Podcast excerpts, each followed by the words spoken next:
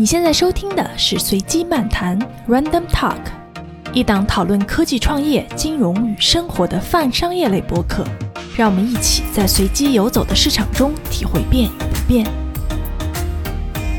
本期节目是我做客实景英国播客和 Linda 以及赵思佳一起录制的节目，希望大家喜欢。大家好，我是 Linda。今天的节目呢非常的特别，因为我邀请了两位好朋友来做客。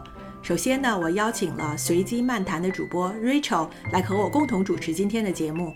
Rachel 和大家打个招呼吧。大家好，我是 Rachel。对，这是短时间内第二次做客实景英国了，我们的第二次串台，非常期待。下面呢，我要隆重的介绍我们今天的嘉宾赵思佳。如果你在 UCL 读过书，或者你在知乎上关注神经科学的内容，那你一定知道思佳。思佳现在呢在牛津大学做博士后，同时呢，他也是一位非常优秀的内容创造者。思佳，你和大家打个招呼吧。啊，大家好，我是赵思佳，思想的思，家庭的家。对我现在在牛津大学做博士后，然后之前一直在伦敦大学学院，也就是 UCL，呃，读书，然后呃做博士啊。所以说，如果是确实是，如果是在知乎上，应该是偶尔碰到我。然后还有个就是在 UCL 读书的，因为我毕竟在 UCL 读书了那么长时间，所以是大家可能能够在 UCL 的应该能够都听说过我吧。我是去去 UCL 之前唯一知道的 UCL 有名校友就是思佳，另一个就是王思聪了。哇，我我的级别已经到了王思聪这个 level，这可能是在我人生中唯一一件事情上能跟王思聪平起平坐的地方。其实 Linda 邀请我的时候，我开始想的这个这么短时间内串第二次不太好吧？但我一听嘉宾是思佳，我说嗯，我要来。作为一个神经科学爱好者，然后我在知乎上面关注思佳很久了。然后终于可以和本尊去聊一聊，我有很多非常非常小白的问题，今天可以去跟大家一起讨论一下，帮助所有对神经科学感兴趣但是又不怎么了解的人提问。哎呀，说实话，我都觉得挺惭愧的，我已经好久没有在知乎上写科普了，我都觉得我自己已经退役了。但这就是内容的好处嘛，内容是可以沉淀的，就还是有很多的人没有看过，他还是去看你之前写的文章，还是会有收获。哎，谢谢你这么说。但是说实话，我返回去看我以前写的东西，我就会觉得特别的羞耻，就觉得他的那个干货的量啊，呃，知识的切入点啊，都觉得特别的幼稚，感觉好像还不像是我写的东西。但是我知道那是我写的。我是在 UCL 读书的时候看了你很多科普文，很多作业都是基于你的科普文 参考而写的。我我听到很多人跟我说过这个事情，这也导致了很多私信中都是问我一些作业的问题。对，然后也有很多很多人说愿意付钱让我帮他们就是看论文，因为他们可能觉得，哎呀，我我就想写成你这个感觉的，你能不能给我，你帮我把把关？我不要你帮我写，你帮我把把关。然后经常收到这样的信息，我让我觉得很苦恼。我们先聊回来，就是思佳想先问你一下，就是你是怎么，你的英国故事是什么呀？你怎么来的英国呀？我是高中毕业，就是在国内读的 A level，然后英国读的大学。嗯，实际上当时留留学也是比较突然的一个决定。呃，我不知道大家是不是这样，就是我是因为我是二零零八年四川地震的原因，呃，我的市郊的好朋友他的那个学校给塌了，就是江油中学，它塌了。然后他想，他就得出国读书。然后家里面说：“那你跟他一起出国读书吧。”然后，嗯，所以说当时就决定要出国读书。然后我就去读了 A level。然后二零一零年，所以说我来英国也十年了。二零一零年来英国读的本科，就是在 UCL 读的神经科学。然后在 UCL 留在 UCL 读了计算机科学，然后顺便读了神经科学的博士。然后后来事情大家知道，现在就在牛津大学做博士后。你是四川人？对对对对对，我在四川长大的，四川辣妹子。我的父母都是江苏人，但是他们在四川工作，所以我在成都长大的。我想再问一下，就是你当时本科读了神经科学，那硕士怎么去读了计算机，然后怎么又转回来读神经科学？很多人问我这个问题了，但是现在来回去看，主要有两个原因。一个原因是因为。就是很多人可能不像我这样是本科就读神经科学这么一个很 specific 很专的一个专业。我们读神经科学本科的人是可以直接读博士的，就大多数人都是直接读的博士，或者是就直接直接去读医学医。所以说我在本科的时候就接触了很多研究，我每个暑假都去做，就是在实验室里面做研究。然后我当时一个很强的体验就是，虽然我的本科学了很多神经科学的知识和技能，就是实验的技能，但是在实际的实验中、研究中，我是需要计算机这门，就是编程这门技术的。然后，二零一零年到一三年左右，当时人工智能还没有那么火。但是就是人工智能这东西嘛，就是你你你一了解你就知道这东西一定会大放奇彩的，所以说当时就觉得，哎，我一定要去学一个，我我想多了解一下这个计算机、人工智能啊这些东西。第二个原因呢，是因为当时我有考虑过离开科研，想有一个 Plan B。读了计算机之后，我就很容易拿到这个文凭去找任何的工作。当时硕士毕业，确实也找到了几个工很合适的工作，然后后来，但是最后还是想来想去试一试读博士，所以说就留在了留在学校读博士了。那你当时没有想再去读计算机的博士，就是你还是觉得你更感兴趣的科研是神经科学，是吧？是，当时我也有有思考过，就是我我当时硕士的老师是有邀请我去读博士的。嗯，但我我当时是读了硕士，我才意识到我还是对神经科学有那一份爱在那里。也是因为读硕士的时候离开了神经科学，我才会在知乎上去写那些答案，去写对一些神从神经科学角度来讲回答那些问题。嗯，可能就是距离产生美。幸亏你去读了一下计算机的这个硕士，要不然可能我们在知乎上也看不到那么多好的你的文章了。哎，思佳，你在知乎上答这些文章，然后获得了很多人的呃认可，这个会对你有什么影响吗？做决策的时候，你是指什么样的决？就是我的对我自己人生的决策吗？对，就其实你在知乎上的科普文章是得到了大家很好的评价，然后你也出了书，其实这是一个非常强的正向的反馈。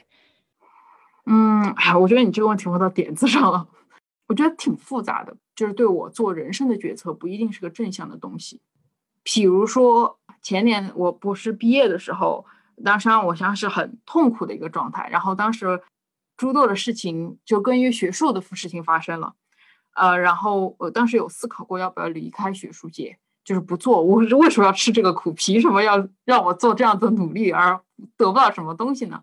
我就觉得有点想不通，然后。呃，当时就有一种包袱在，至少有一小部分原因。现在来看，是因为我觉得我在知乎上面都聊神经科学，聊我的科研梦想这么多，现在就这样放弃了，会不会有一点打脸啊？但是说实话，我不应该，就是从一个更成熟的角度讲，不应该用这个东西来影响我自己的决策。啊，这是一个。那我刚才又想了一个很重要的点，就是。实际上，我做科研是影响，是对我的学术是有不好的影响的。很多人觉得无法理解，这种名气怎么会不好呢？别人都不需要介绍你太多，大家都知道你是谁。就是在华人神经科学里面，为什么是一件不好的事情呢？呃，实际上是一件很不好的，因为举个实际的例子，就是华人的神经科学的会议上面，大家都不会去介绍我的工作，他第一个反应就是啊，赵思佳。知乎大 V 啊，就是大家都认识吧，大 V 啊，然后就不会提我在哪里工作，也不会提我我的工作是什么。我的中心思想是这样子的，就是说，呃，首先 take home message，不要用真名做科普，你不要用真名，其实都不是事儿了，对吧？这都不是事儿了。第二个 take home message 就是，如果你认识一些做科普做的还小有成就的人，呃，然后他带着他的工作来。会议上讲的时候，请不要用大 V 去称呼他，他会心里挺难受的。然后第三个呢，就是我觉得我真的是运气太好了，就是我正好是在大家不太了解神经科学的时候，我突然冒出来，然后去聊神经科学的东西，所以说大家关注到了我。然后我又我又当时正好又是读书，又有时间去写这些东西。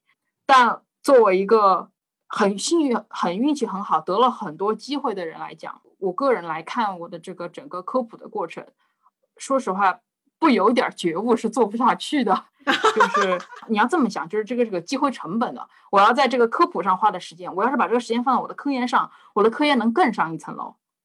但是你要是说我是不是不该做这事儿呢？我就算是我反过去又回到二零一三年、一五年左右，我肯定还是会这么做，因为这是我的兴趣爱好。我永远不会把它当成饭吃，我也不期待他给我 pay back 什么东西，也不是钱，也不是利，也不是名，我就纯属就是把这个写作当成个爱好来做。我在这个写作的过程中就已经获得了很多了，就学习到很多，很快乐了。它能够传播出去，那是更更好的一件事情。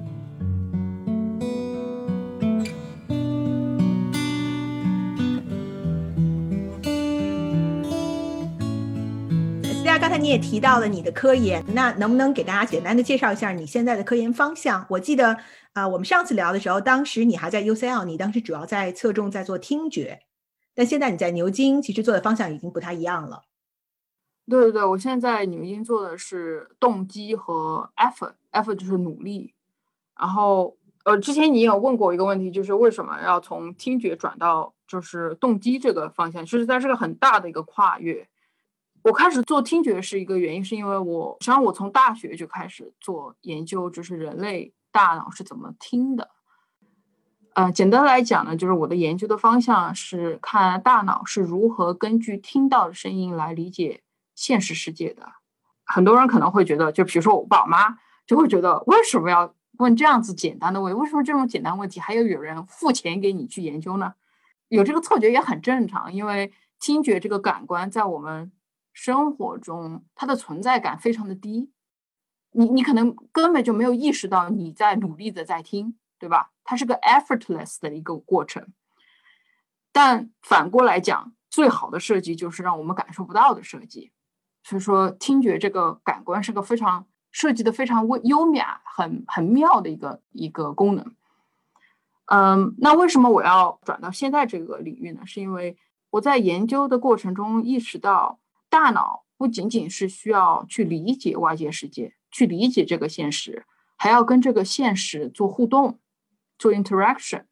而这个互动的基础呢，就是人的动机。那么动机就是 motivation，而 motivation 的燃料就是 effort，就是努力。我要知道我想要什么，然后我还要能够付出努力去做。所以说，你才有能够和现实做互动的这样子的一个过程。而人作为大脑的这种。拥有者吧，我们不只是坐在那里等这个哦，我了解了现实世界，更重要是我要跟这个现实世界互动，对吧？所以说，我觉得我的博士毕业之前的大多数的工作都只能够停留在他的对大脑的功能的一部分的理解上面，而我接下来应该去了解更多人是如何跟这个现实世界互动的这一部分。所以说，我在博士毕业之后就来到牛津大学去研究这个问题。我想从更根本上问一下，那动机是哪里来的呢？为什么有的人想做一件事儿，有的人想做另一件事情？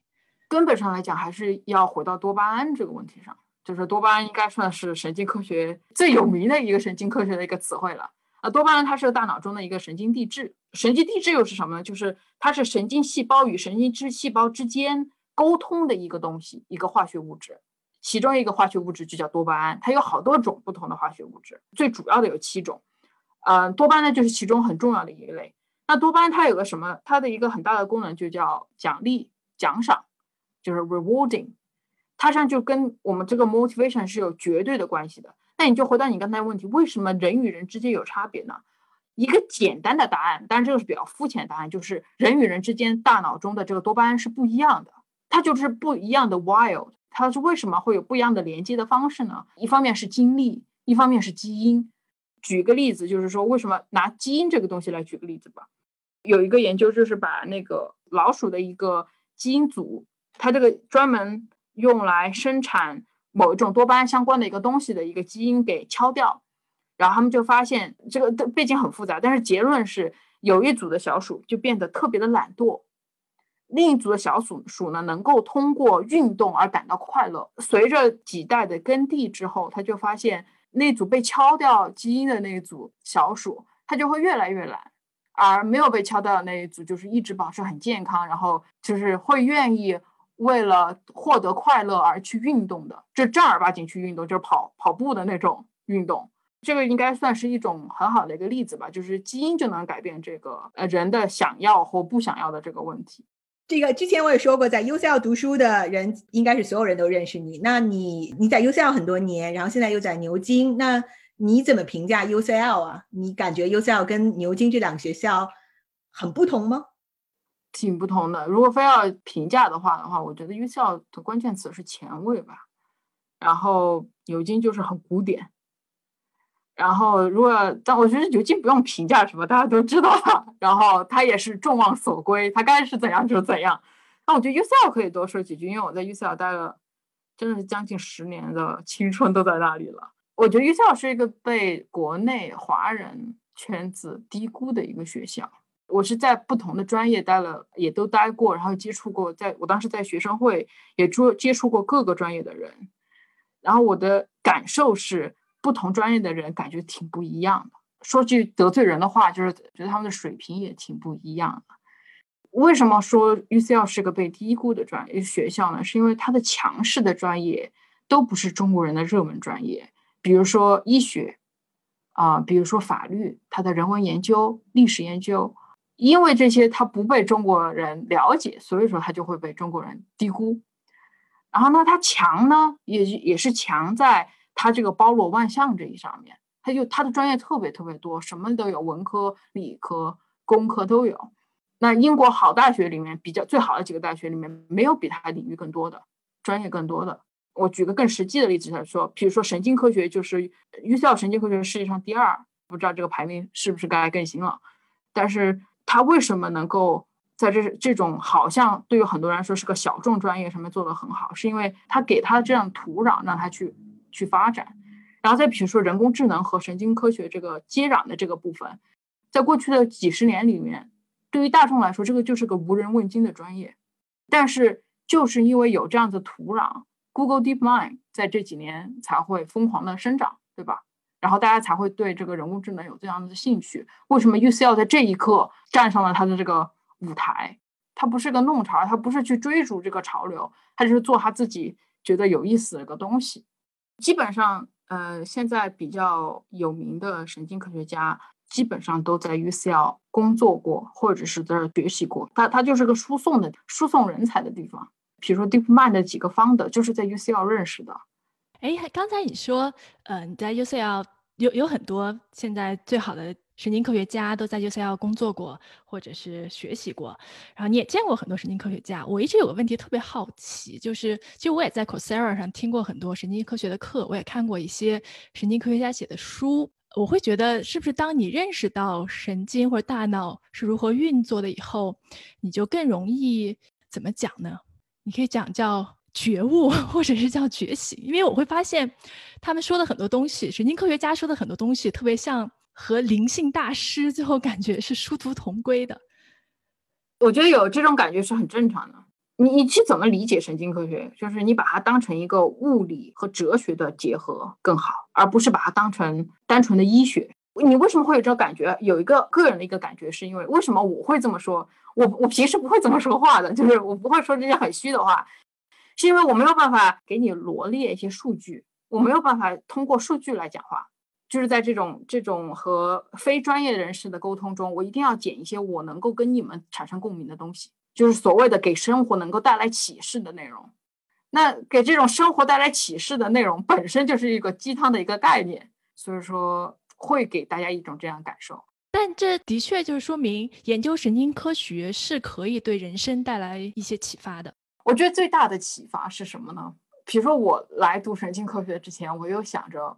我能不能通过科学的知识改变我自己，让我变得更聪明、更有注意力更好、记忆力更好，诸如此类，诸如此类。我研究了之后，我发现啊，都是不可以的，都是 possible 啊，是吗？大家不要笑，我要开始升华了。知道这个有，那是不是让我觉得很沮丧呢？那也不是很沮丧，就是它让我知道了知识的边界在哪里，我也不会被当韭菜被割了。然后虽然我知道这些。嗯，我没有办法短期的提高我的聪明才智，我没有办法短期的去提高我的注意力，但我有什么东西可以改变我我的手上的牌呢？我就是靠努力啊，靠控制，更好的控制自己，更好的决策。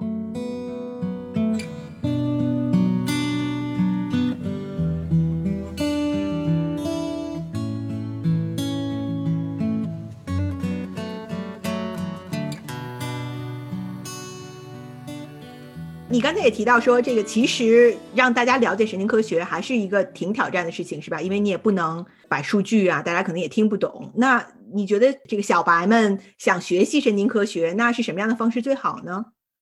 我觉得看书是最好的方法。以前我是一直是在网上写内容，都是那种碎片的短篇的内容，把一些很复杂的问题切碎，然后。呃，用一种很欢快、很快乐、很 naive 的语言去告诉别人，对于有些人来说，这个是有效的方式；但是对于很多人方来说，给你一种错觉，你好像懂了点东西的错觉。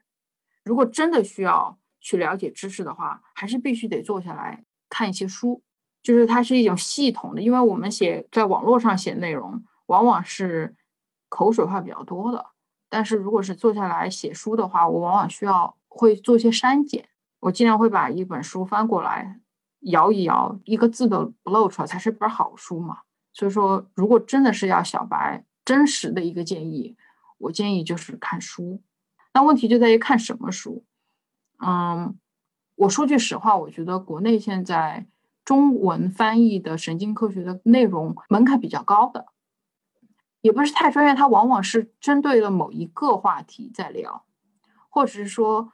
在国内，你能接触大多数人接触到的一些书，都是一些炒冷饭的结果。可能是二零零零年写的书，或者是说九十年代写的书。一些医生、神经疾病的医生，通过去了解这些怪病，给你描述这些各种各样大脑有损伤的怪病，然后给你的一个一个神经科学的一个知识。我觉得这些知识都比较的有限，也比较的古老吧，老旧，有一些局限性。但是我觉得最近还是越来越多。比如说，我推荐就是湛卢出版社的各种书，他们的书都做的还是不错，但是都是需要那种静下心来坐下来读的。哎，你是有新书要出来？最近有计划？对我，我一六年出了一本书叫《大脑使用指南》，但我现在看着，我觉得那本书挺幼稚的，但是我觉得是个。可以看的入门的书吧，比较低幼的入门书，我要觉得，嗯，但是看了那本书之后，可能能够看一些更深的书，会更能够融会贯通。嗯，但是写了那本书之后，我很长时间就没有再写书了。去年二零二零年，我一口气又写了三本书，三本书，两本书已经写完了，还有一本书还要重新写吧。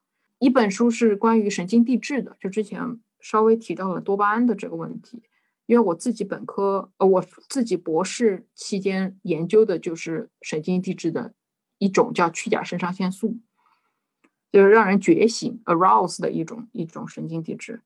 然后这是一本书，我就专门讲写了一本神经递质书，把我的专业的一些内容给用人话讲出来，用中文的人话讲出来。啊，这本书里面囊括了七种不同的神经递质，然后我每一个神经递质都会讲，然后同时，呃，把它们再放在睡眠这个问题里再去再讲一遍，看他们是怎么相互工作的，是一本我个人还是比较满意的一本书，嗯，应该是在博济天卷出版。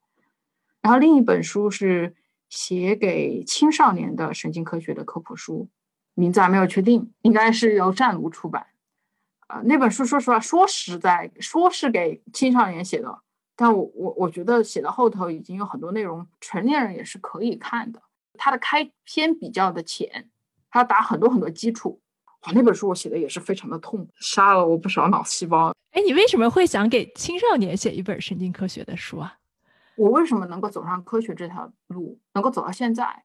我在读中学的时候，小学的时候读了很多科学的书，读了很多好的科普书。运气很好，但是我在现在观察我身边的小孩儿，就是在中学的小孩儿，我发现他们好像因为学习压力太大，他们一方面是学习压力太大，一方面是他们可能就没有，因为出版社认为没有什么中是青少年没有时间看科普书，所以说就没有必要给他们写科普书。我看到很多中国出版的一些科普书，比如说很有名的一个李淼写的那个。量子什么给孩子讲量子力学？我的天呐，我都看不懂。我我宁可去看正儿八经的量子力学的书，我都不愿意看他的书，因为我觉得他就是因为他可能他级别很高，所以说出版社愿意出他的书，但是他并没有真正的把那些知识用孩子能懂的话说出来。如果我是青少年，我看那本书，我应该大概率的不会想去学量子力学。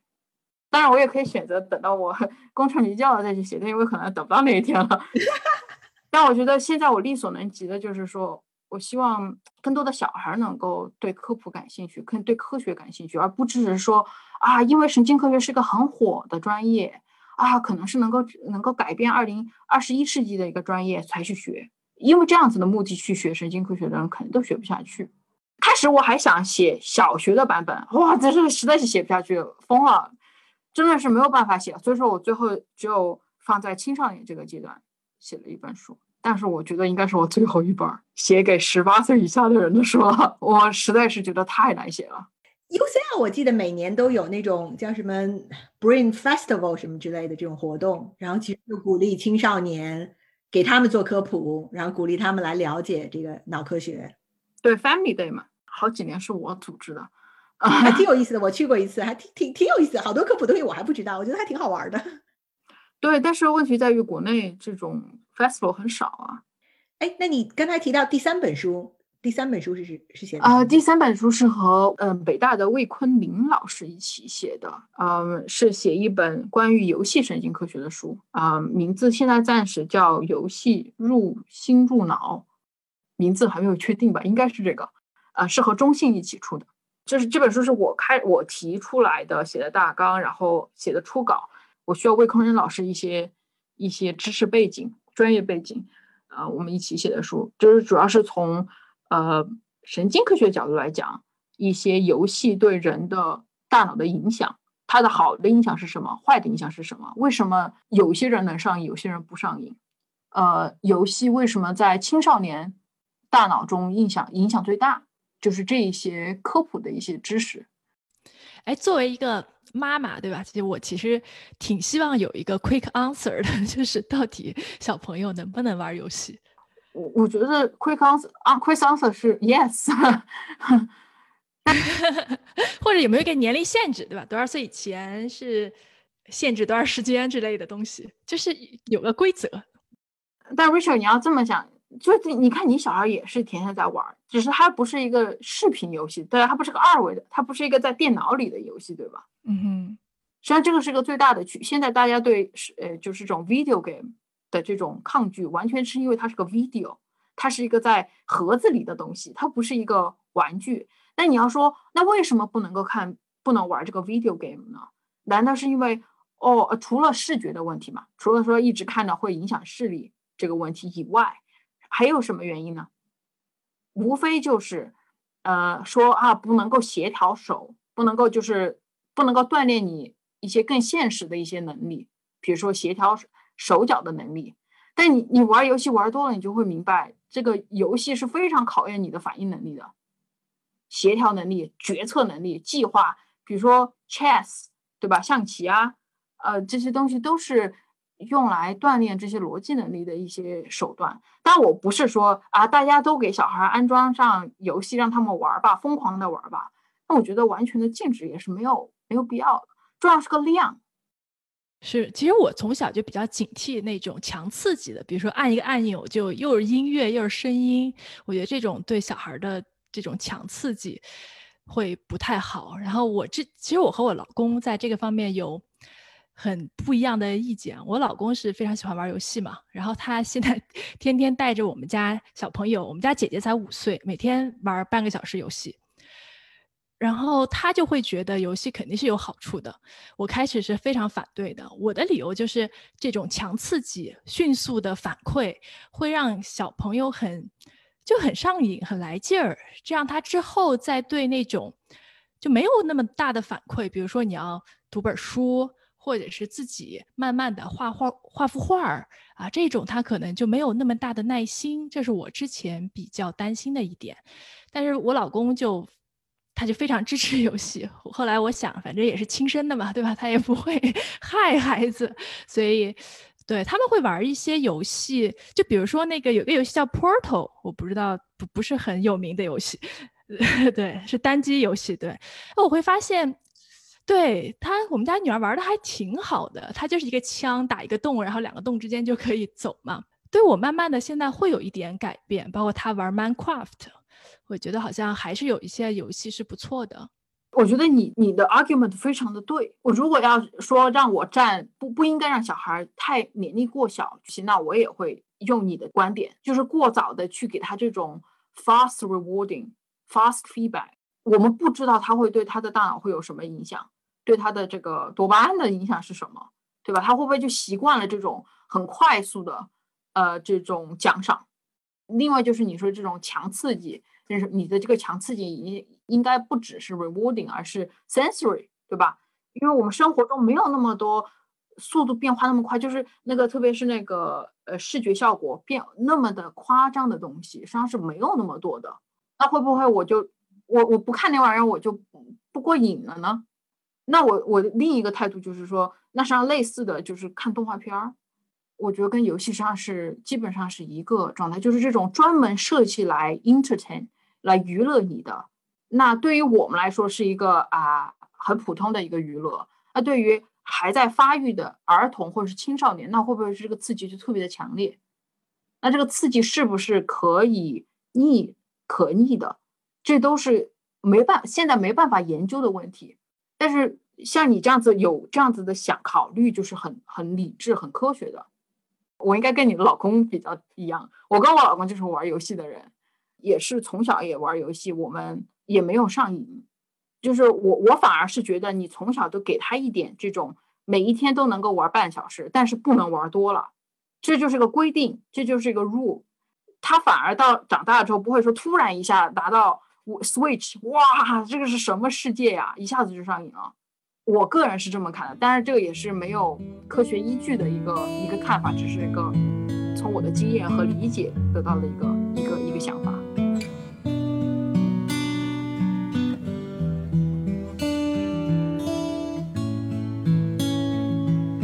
上瘾是跟多巴胺的分泌也有关系吗？对，简单来讲就是大家大家会说多巴胺是快乐的源泉，那它它跟快乐的关系呢是一个。嗯，可能是个间接的，应该算是它不是个等价关系，它是有，但是是有关的。简单来讲，就是我们之前也提到了，就是多巴胺和这个想要有关，欲望有关系。我第一次给妈妈做家务，无意间做家务，然后我妈妈给我了一颗巧克力啊，我发现这个巧克力好甜。原来为妈妈做家务能够得到块巧克力是这样子，有这样子个奖赏的关系的。那下一次呢，我就会因为。这个关系一旦建立，我就会下一次会为为了得到那颗巧克力而给妈妈做家务，吃巧克力的时候的多巴胺的分泌才会建立起这样子的一个关系。下一次我在做家务的时候，多巴胺就会分泌了，就它会提前的预测我一会儿会得到巧克力。那为什么会有上瘾呢？简单来讲，就是多巴胺控制了我们的有目的性的行为，然后比如说。呃，当当如果这个多巴胺的量出现了问题，比如说它不是一个，比如说我随便指一个，就是一的一个量，它是一个变成了个十的量，它会你会觉得特别的兴奋，特别的特别特别爽，特别的受到了奖赏。下一次你再去做的时候，它你只得到一，你就会觉得不过瘾。为什么会出现不过瘾的情况呢？一次实际上都还还好，问题在于它一次变化还有第二次。多巴胺它是一个神经递质嘛，它会是从神经细胞的一头 release 到下一个神经细胞。那它们是它中间是个有一个就是一个 lock 和 key 的关系，就是这个多多多巴胺是一个钥匙，呃，另一头神经细胞上面就会有一个叫受体的东西叫 receptor，它像就是一个钥匙孔，你有钥匙放进去 unlock 它，它就会接下来产生一系列的反应，还是光是说这个就是很很很痛苦。但是你想象，如果我我平时我的神经细胞 A release 的十把钥匙，我的另一头有十个孔，好，这个让我得到了十的快乐。下一次突然有一次啊，我的神经细胞 B，我明明只有十个孔，但我收到了一千个神经一千把钥匙，我这边这边神经细胞它会有什么样的反应呢？说哦，很爽。但是呢，下一次我就应该产生更多的钥匙孔来接受这些钥匙。当有一天我的这个多巴胺已经不是一千了，又变回十了，我的神经细胞壁就会发现，我明明都给你一千个钥匙孔，你怎么只给我十个钥匙呢？不够啊，没感觉啊，没信号啊，它就会让人觉得欲罢不能，你就必须得去追求这样的强的刺激，你的这个多巴胺的这个系统就就 collapse 了。然后你就会做出一些很匪夷所思的事情，实际上就是你没有办法抑制自己的这种想要的这种行为了。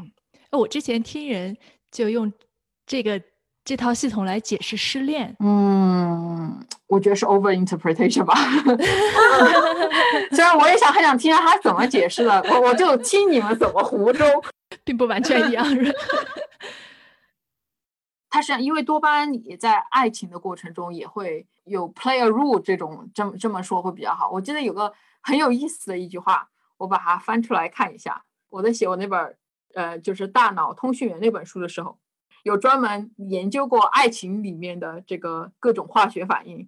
然后有一句话，我觉得特别有意思。呃，肾上腺素决定出不出手，多巴胺决定天长地久，血清素决定谁先开口。呃，端粒酶决定谁会先走。虽然简单来讲，他这个话还是有点道理的，就是有道理的。肾上腺素，他这里说的还是错的，就是它应该是呃去甲肾上腺素，就是大脑里的这个一种神个神经递质。这个神经递质简单来讲，就是它会让你有一种上头很燃的感觉。从学术来讲，它就是让你会产生 fight or flight response 战或逃反应。就是你，当你遇到危险的时候，去甲肾上腺素就会提高，然后身体中是肾上腺素提高，它就会让你，比如说冒汗呐，然后心跳加速啊，等等等。然后他说肾其肾上腺素出不出手啊？这个这个就有道理嘛？它会不会让你头脑发热、冲动的去干一件事情？然后多巴胺决定天长地久。简单来讲，就是当你当爱情发生的时候，它多巴胺它的含大脑中含量提高。它会让你会觉得，会让你的动机和奖奖赏机制出现变化。比如说，平时你不会收到一封，比如说，啊，你在干啥嘞？这样子的一个微信而手舞足蹈，对吧？但是在热恋当中，你收到了你的对象的这么一条信息，你可能就会觉得得到了特别大的一个奖赏，对吧？这个就是一个动机和奖赏机制产生了变化的一个一个结果。但是我要这里我要说一句，就是说，呃，我也听到过一些。Over interpretation 就是说啊，只有热恋的时候才会有多巴胺，啊而多巴胺的产分泌呢，只能维持三个月。那这种就是为了渣而渣的一个借口了啊！这个这个是不是真的？不能这么解释这种东西。我我想知道到底能维持多久呢？我觉得这个东西就没有办法测量。了解了神经科学，你就知道这个边界就在这儿了，就是没有办法测量。就是问题在于你多巴胺你停止分泌了，你也就成废人了。没有多巴胺是个什么状态呢？帕金森就是没有多巴胺。对，这些人的大脑中不分泌多巴胺了，分泌多巴胺的一些神经细胞死了，慢慢的死亡了。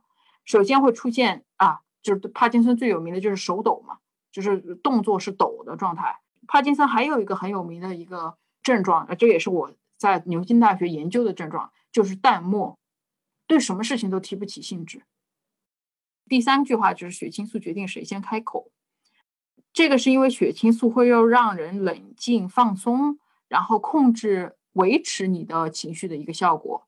那如果你热恋中失去理智和冷静下的能力，就会产生焦虑，这个就和血清素含量较低有关系。然后最后那个端粒酶，那个实际上跟神经递质没有关系，但是它简单来讲就是它决定了人的生命长度。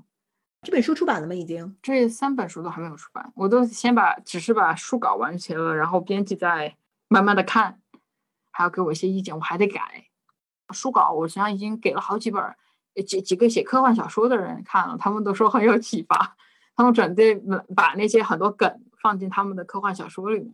那你新书出来之后，我们肯定还要再聊一次，我觉得。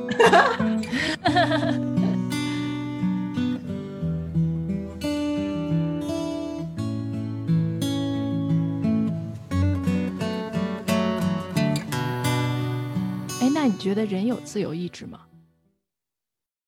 神经科学家一般都不相信自由意识的，对吧？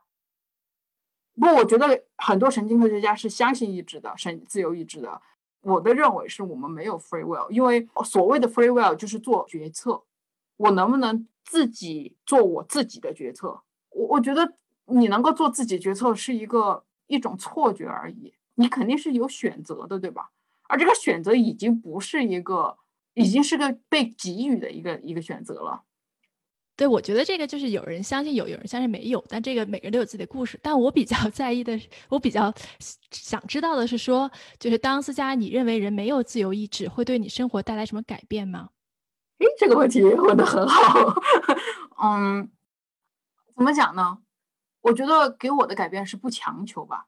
我重点是想选择我现在想选，就是我开心的选择，让我开心的那个选择，不去纠结这是不是我自己的选择。我现在已经有个很明确的感受，就是我我可能发不了 Nature Science，一辈子都发不了了。我也一辈子是撑不了那种能够名留千古的科学家了。那是不是说那就哎算了吧，就不去干这个事，就不去搞这个研究了呢？那也不是这样子的，不一定所有人都要成为名留千古的科学家嘛，对吧？每个人还都可以做出非常有有价值、有贡献的事情。我我哎，说到这儿，我就要又又有一个很玄学的问题了，就是我觉得人生为什么一定要有意义呢？我以前一直觉得我人生一定要有意义，我一定要做个有意义的人，我一定要做有，我要对社会做有意义的事情，我一定要做有意义的工作。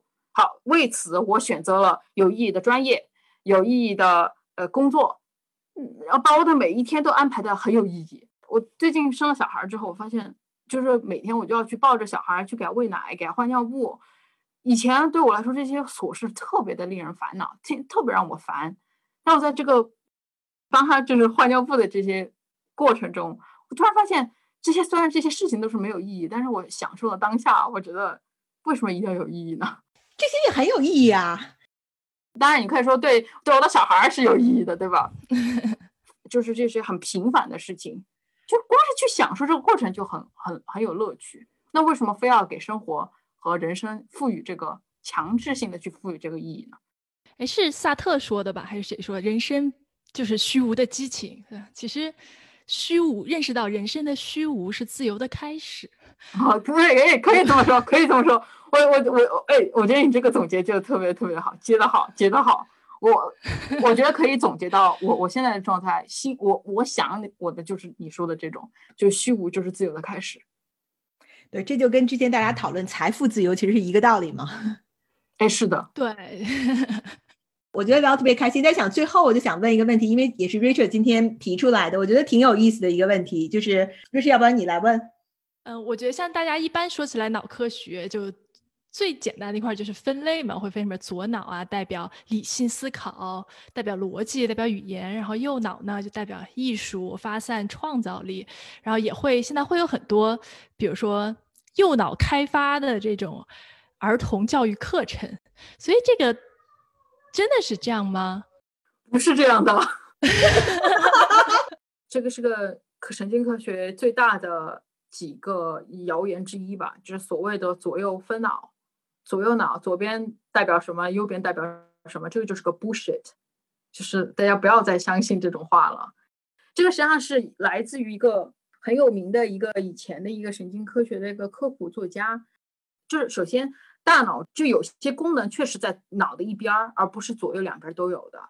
比如说语言的功能，它是有一个我们我们英文上叫 lateralization，lateral 就是偏侧的意思，lateralization 就是它一个功能是侧在一边的，确实是有，但是它并没有所谓的大家说的好像我是左脑人，我是右脑人。我每次听到这种话，我都心想，他他的意思可能说啊，我是个更理性的人，我是个更有创造力、更艺术性的人，但。我每次听到这，好像觉得他脑袋的左边或者右边是空的的感觉一样，就就让我觉得很毛骨悚然。总而言之，他这他这个是个错误的 interpretation，wrong interpretation。有一个科学家说了类似跟这个 lateralization 有关系的一个报告，然后呢，有一些科普的作者就把这个东西给夸大，放在了他的这个书的封面上，然后到后面大家就只记住这个封面了。就只记住他这个所谓的左左脑什么右脑什么，然后愈演愈烈，愈演愈烈，所有人都拿这玩意儿来割韭菜。但是说到这里，我再追追加一句啊，其实现在很多人都会说大脑的可塑性嘛，就是不管你年龄多大，其实你都是可以重新学一些东西。然后有没有什么？就你刚刚也说哈，学习不能让自己变得更聪明。然后有，但是有没有什么可以去锻炼大脑的方式呢？让自己比如说不要过早的衰老，让大脑保持活力，保持比较高的学习能力。有啊，做运动啊。那我觉得这个很重要，需要让大家知道。Physical exercise，还有 music。Music 是是说要 play music，还是说只是听？最好是 play，是 play music。就比如说另一个就是所谓那个莫扎特效应，我也是说了好多好多遍，那个是那是个错的，那是个假的东西。也就是所谓的那个莫扎特效应，就是给胎儿听莫扎特的，胎儿就会变聪明。这个这个反正这个源头也是个很奇怪的一个研究，就是一个科学家的一个。研究跟这个东西实际上关系不是很大，但是他就被这么 interpret，被这么报道了。然后美国有个州的州长直接给当他们就是这个州的所有的新生儿就买了莫扎特的那个 CD，就直接给他买断货了。然后这个留言就变得越演越烈。但实际上他完全是没有没有跟，因为我怀了孕之后，有的时候还是会看一些呃怎么育儿的这些内容。我就是有的时候我看了我都想笑。就他们会说那个胎儿在肚子里面能够听那个听音乐，嗯，实际上是听不到的。你想想，他你的身体里有那么多器官的声音，他光是器官的声音都听的都很吵。音乐这么复杂的东西，他小孩出来生出来他都不能够听得懂，他只能听到一些 “b”，就是这种很快的这种这样的声音。他你怎么能够让他理解到音乐这个东西呢？他的听觉系统根本就没有发达到那个程度。所以说，哎，反正神经科学的韭菜啊，真是割不完。所以我觉得最后说的这几点，我们大家可以记住，也算是有一个 takeaways。大家还是特别感谢你过去几年做了这么多科普，我我跟 Rachel 都应该算是受益者。我觉得最后就是那个 Stan 跟 Rachel，你们也都做播客，你们也都跟大家介绍一下你们的播客。呃，先介绍一下我吧。我现在做一个播客叫《科研这种生活方式》，嗯，在喜马拉雅、网易云音乐、Apple Podcast，还有就是哔哩哔哩上面都能够听到这一档节目。主要就是我们是三个不同领域的呃博士吧，然后有在大高校工作的，也有像我这样子在学校还在国外做博士后的，也有。嗯，也有在谷歌工作的的的人，我们三个人呢做了这么一档节目，就是想和大家聊一聊做科研人的这些生活的一些烦恼，或者是说一些趣事。如果你对科研感兴趣的话，可以来听一下。嗯，我听过思佳他们的播客，我觉得其实你不用是搞科研的，听一听还是也有挺多收获的。对我介绍一下，呃，我在做的播客叫做随机漫谈。也是在各大的平台都可以搜得到。